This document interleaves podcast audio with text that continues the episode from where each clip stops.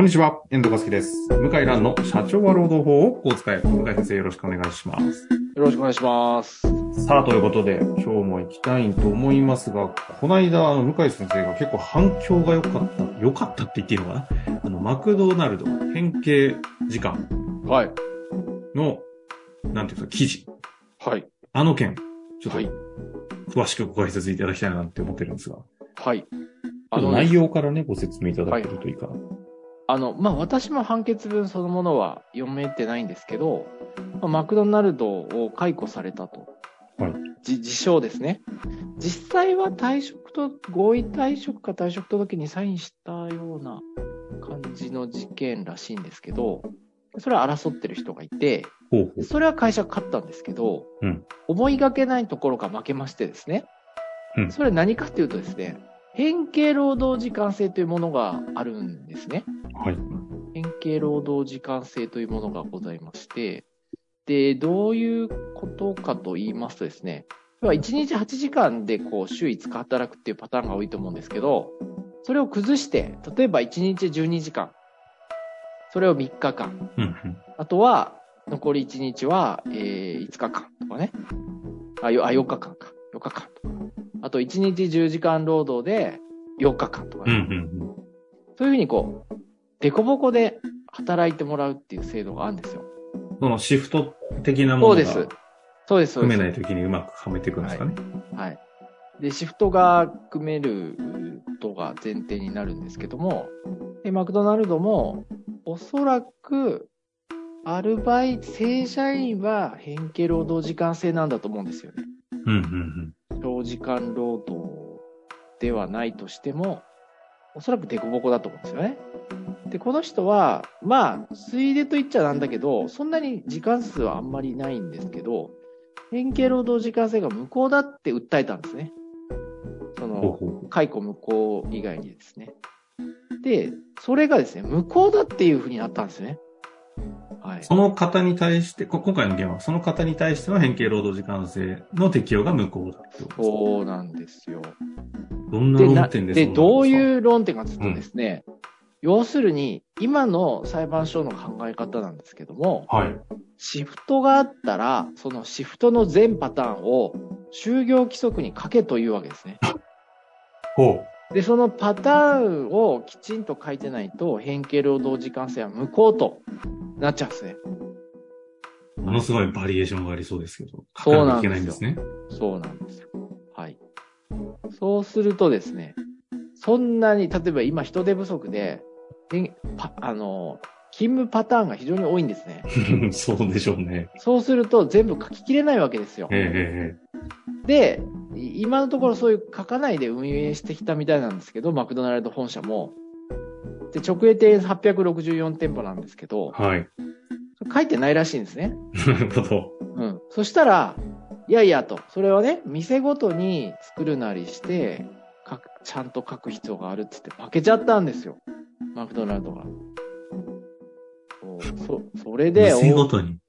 そう。それで、そうすると、例えば、さっき言ったみたいに、うん、えっと、じゅうじかん労働をよっかかん働く。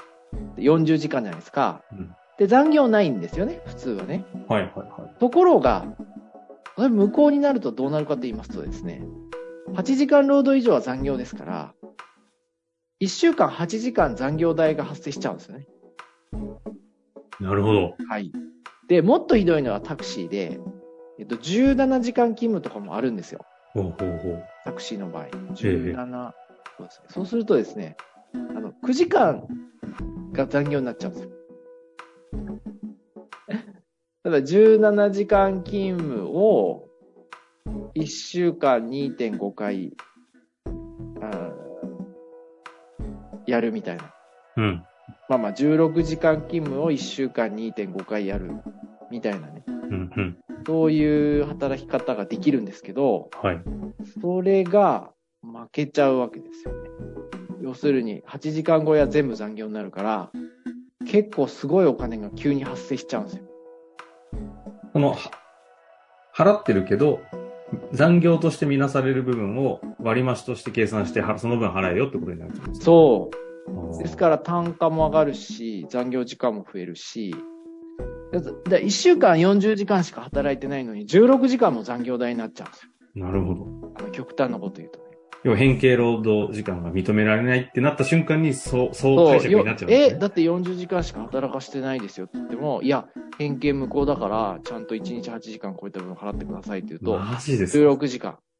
だそうするとですね、給料の半分ぐらいの残業代が発生しますね。ああ。だからさんじゅうまんもらってる人だとじゅうごまんぐらい残業代でもらえちゃうっていう結果なんですよね。でこれでちょっとやっぱり衝撃が走ってまして、うん、というのは書いてる会社は非常に少ないんですよ。なるほど。はい、あの製造業とか病院ぐらいかなあるとしたら。飲食でまず結構固まってるところってことですね。そう、固まってるところですね。病院と製造。病院ももう今や怪しいですね。あ、製造業はじゅうにじかん勤務とか、あの、に交代制とか決まってるから、だ大丈夫だと思うんですけど。そうなんですよ。なるほど。問題ですね、これは。問題ですね。ということで、大騒ぎになりつつあると。いうことですね。これもう、えっと、今何し、一審の話ですか？